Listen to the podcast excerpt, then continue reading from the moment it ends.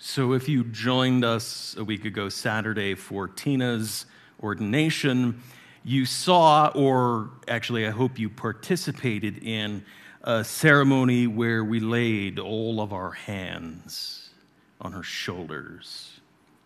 The laying on of the hands is a, is a typical element in ordination service, not just for Unitarian Universalists, but through many faith traditions. It's not often done, well, I shouldn't say it's not often done, it isn't always done in an ordination. Sometimes it is the presentation of the stole that stands in for that. The 50 cent word is the investiture, which I promised Tina I wasn't going to use last week for that. It's a reminder of who has our back as we step into ministry, where we have come from, and who has helped to get us there, present and past. It's a reminder of what we owe to the future. It's a reminder that we are surrounded by a cloud of witness, as our opening hymn said this morning, rank by rank, very often sung at the beginning of ordination and installation services in our tradition. The cloud of witness. The phrase comes from the letter to the Hebrews in the New Testament. And what it means is we are surrounded by everyone who has come before us and the sacrifices they made to get us where we are today and we owe something because of everything we have received. I wonder this morning how often any one of us thinks about in detail the, the list in your head of who your clouds of witness might be. Who are those people that brought you to where you are today? We know we owe a lot to the past generations, but we don't often call out their names or bring them to mind. Sometimes their influence sneaks up on you, maybe misremembered. Now, for years, I have been telling the story, the ancient story I just made up the creation myth of the great heart at the center of all things, using that as a, as a framing tool. And I was describing this one day, about uh, a, two years ago now, to my spiritual director, who stopped me and said, John, you know, this sounds a lot like some of the work of Pierre Teilhard de Chardin. And I said, Oh, I haven't read or thought of him since high school but apparently something stuck and synthesized into my way of thinking about the world. And so, yes, I will name de Chardin as one of my ancestors, as part of that cloud. Sometimes the members of that cloud we think of a little more intentionally. When I was a child, my, my favorite uncle was my, well, he was my great uncle. He was the baby of the family of my grandmother's, maternal grandmother's siblings. He was the cool uncle. He really looked forward to spending a lot of time with me and my brother, had interests in what we were doing, got us interested in things. He was the first person to have a computer that I got to play with. Uncle Ernie was cool and he also died way too young. And he became kind of a touchstone when I was still thinking of people as being in heaven watching down on me.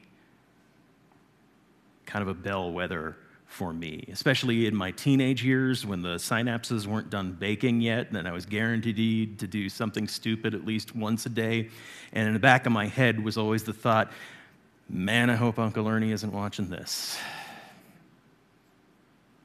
What would he be thinking of me right now?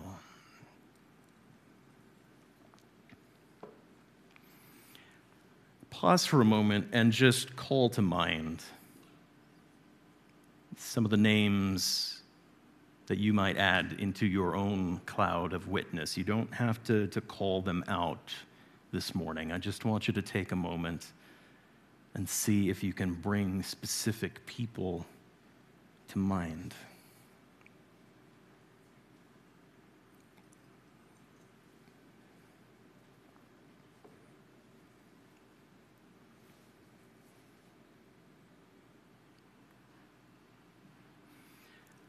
The cloud of witness for our Unitarian Universalist faith is immense.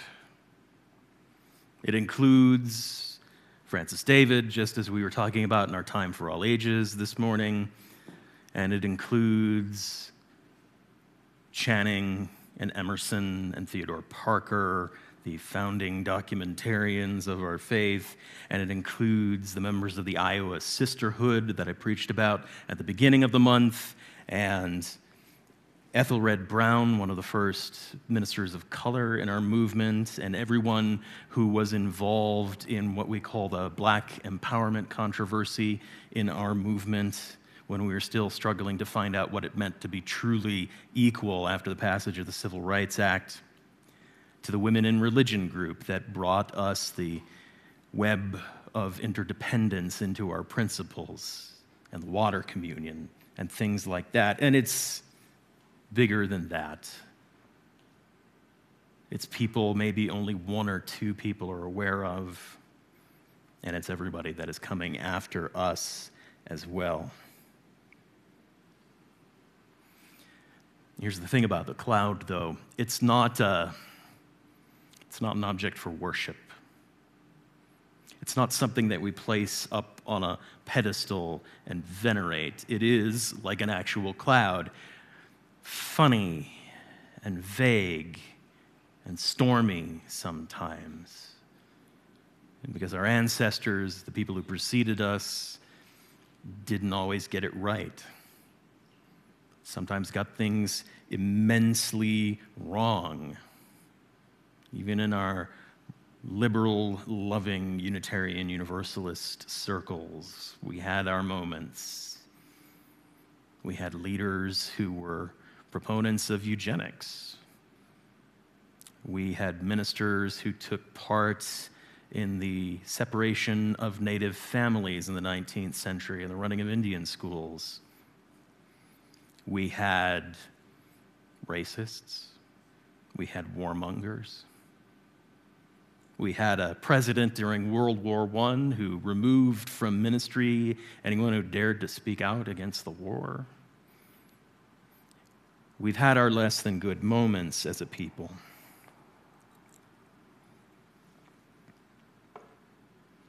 And all of this, all of the triumph, all of the tribulation, all of the fallibility, all of this is the gift that we have inherited. So the question is what do we do with it all?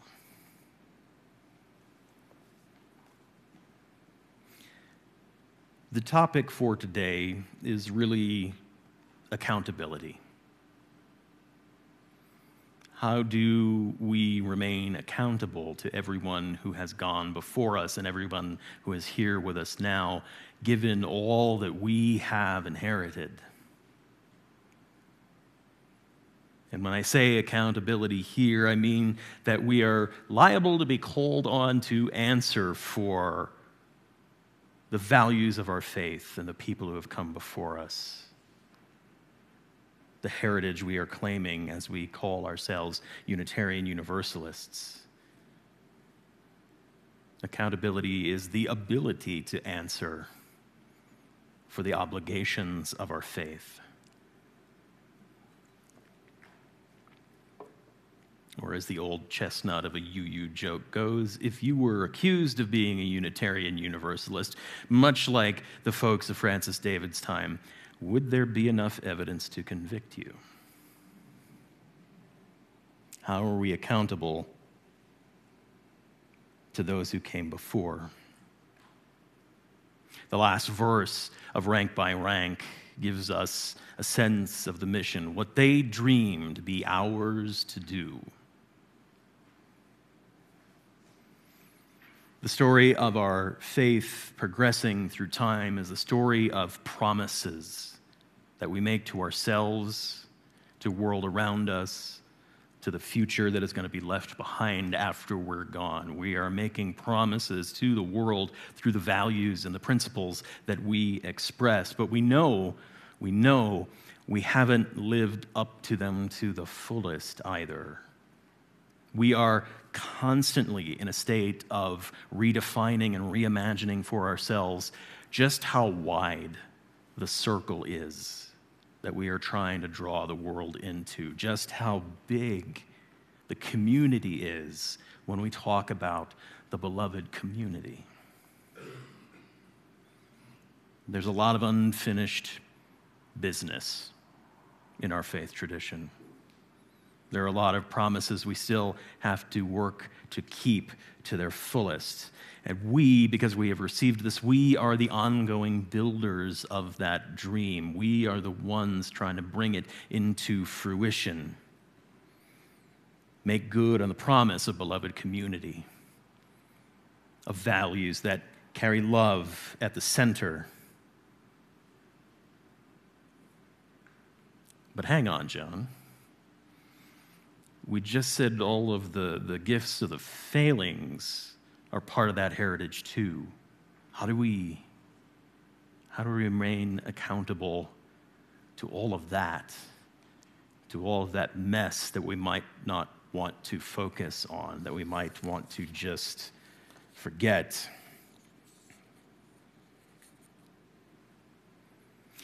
Adrienne Maree Brown is a writer, social justice advocate, uh, activist. She's got a periodic column in the magazine called Yes, which is all about uh, solutions journalism. I love that phrase. And she talks about her own cloud of witness, the ancestors she is accountable to. And she struggles with the same thing that I'm talking about.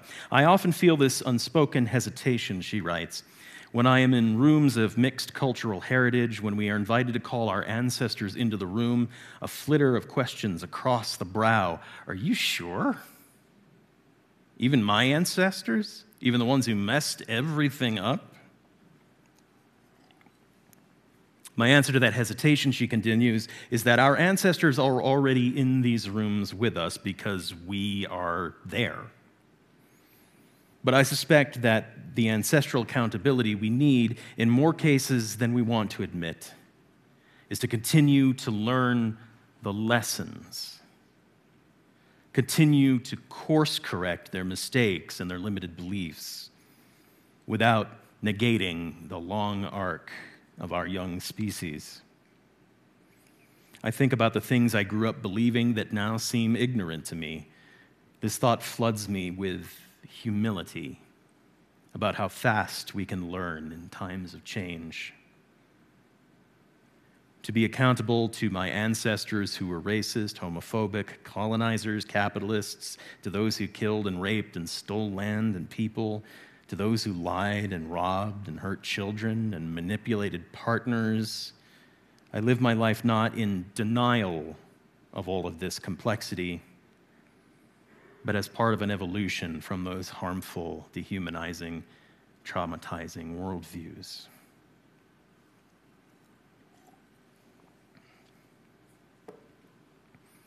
The gift in all of that part of our heritage is the ability to learn from the mistakes, to learn the things they never had a chance to learn because they died before they learned it, to keep learning those lessons. And I think, too, to be the first one or one of the many who says, I won't carry this for you anymore. I don't owe it to you to lift these up as complicated or losing my words here.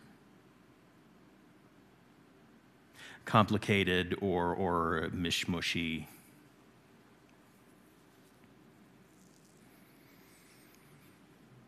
Much like the cloud of witness, we have many people we are accountable to because they are our witnesses, our ancestors. There are circles of accountability. Sometimes they're concentric, going out from the middle. Sometimes they're a whole bubble of various Venn diagrams that intersect with one another. Who am I accountable to because I am here now? To my, to my ancestors, to be sure, to the pioneers of the faith I have chosen to serve, but to my family, and to my congregation and to the community that I live in and the country I live in and the world I live in.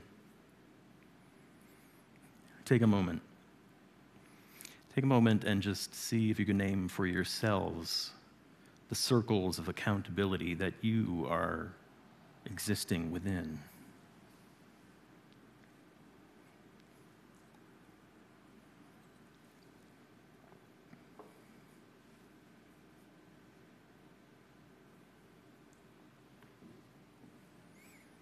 I did not have a laying of hands in my ordination. It was too closely associated to Catholicism for me, and I didn't want to have that as part of my moment.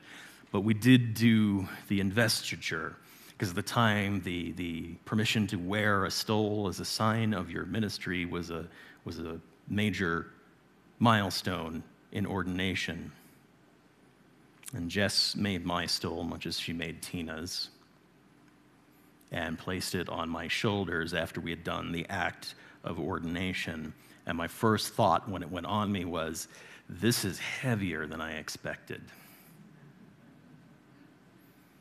And the reason it felt heavier than I expected was because I felt the, the symbolism in the moment. I was having placed on me, one, the yoke of a complicated job the fulfillment in one stage of a vocation, of a calling I'd felt for years, and also that moment for everyone, every colleague today, and everyone that came before me who had that same moment of investiture. Everyone who had made my faith of choice what it was when I got here to this point. And the thought in the back of my head at that moment was, Whew. That's a lot of people to potentially let down. The weight of it. The work of the faith has many hats. The work of the minister has many hats. And the threads of the promises we are trying to fulfill are many and woven together. And if you've taken a moment to think about your cloud of witness, and you've taken a moment to think about your circles of accountability, you might be feeling in this moment some semblance of that same weight that I'm talking about. It's a lot. There is a lot we have been called on to do as members of a Unitarian Universalist tradition. There is a lot of difficulty in the promises that we are making to the world, inherent worth and dignity for all people. Love at the center of everything, beloved community. It can feel overwhelming. And you might start to think, as I did a little in that moment of receiving my stole, who exactly am I in this moment to take this on? My, my finite, fallible self? How can I be trying to fulfill these promises when the world is so, so broken apart? How can I talk about beloved community when the divides in community are so many and so deep right now? How could I possibly talk about a faith based in reason when the times feel so unreasonable right now? How can I share what I say is my faith when even I am still day to day figuring out what that means? Who am I to take any of this work on? Where do we even start? By trying to fulfill the promises of our faith when they are so many and the world hurts so much.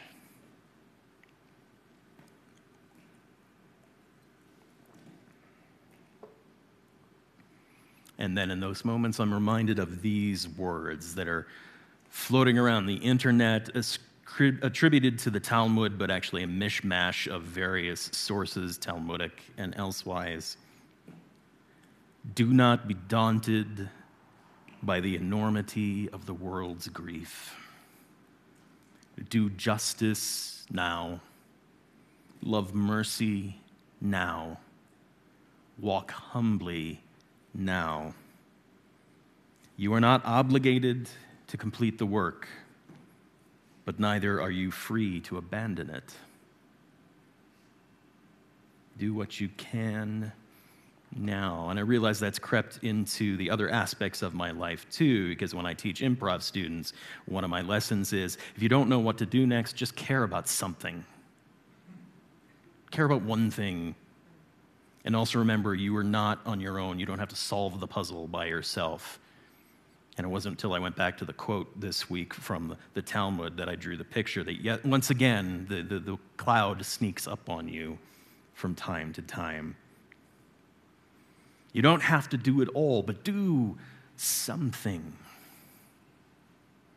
You don't have to do it all because nobody can, because the generation that follows is going to pick up some of the work we could not complete. So we ask ourselves in those moments where is my spirit leading me right now? What is in my sphere of making possible right now? And I don't have to accomplish the whole work, so what can I accomplish with just the one day today? What can I reasonably do with the one week, with just one month, with just one year? What can I do with five years on my hand? 25.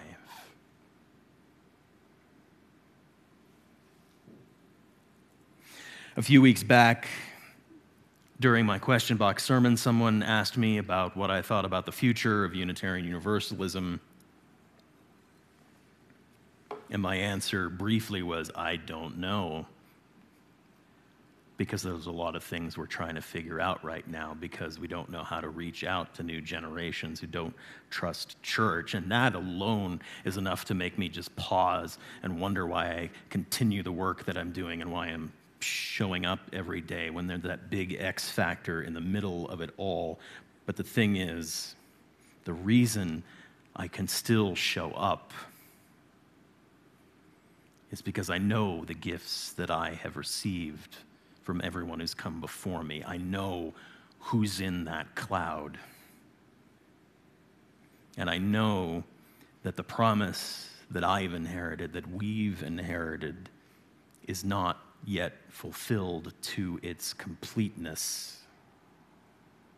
And I know that despite the overwhelming odds of everything, all I have for certain is this one day. And when we save the world and we fulfill the promise one day at a time, one thing at a time. We know who we are because of who came before us. We know what our souls, what our spirits are capable of doing. We know, or I hope we know now, we are just one step in a journey that goes on and on and on. that cloud of witness has laid its hands upon all of us. We have all been ordained to some degree into the priesthood and the prophethood of all believers. So, what they dreamed, be ours to do, one day at a time, one person at a time, one act at a time. May it be so.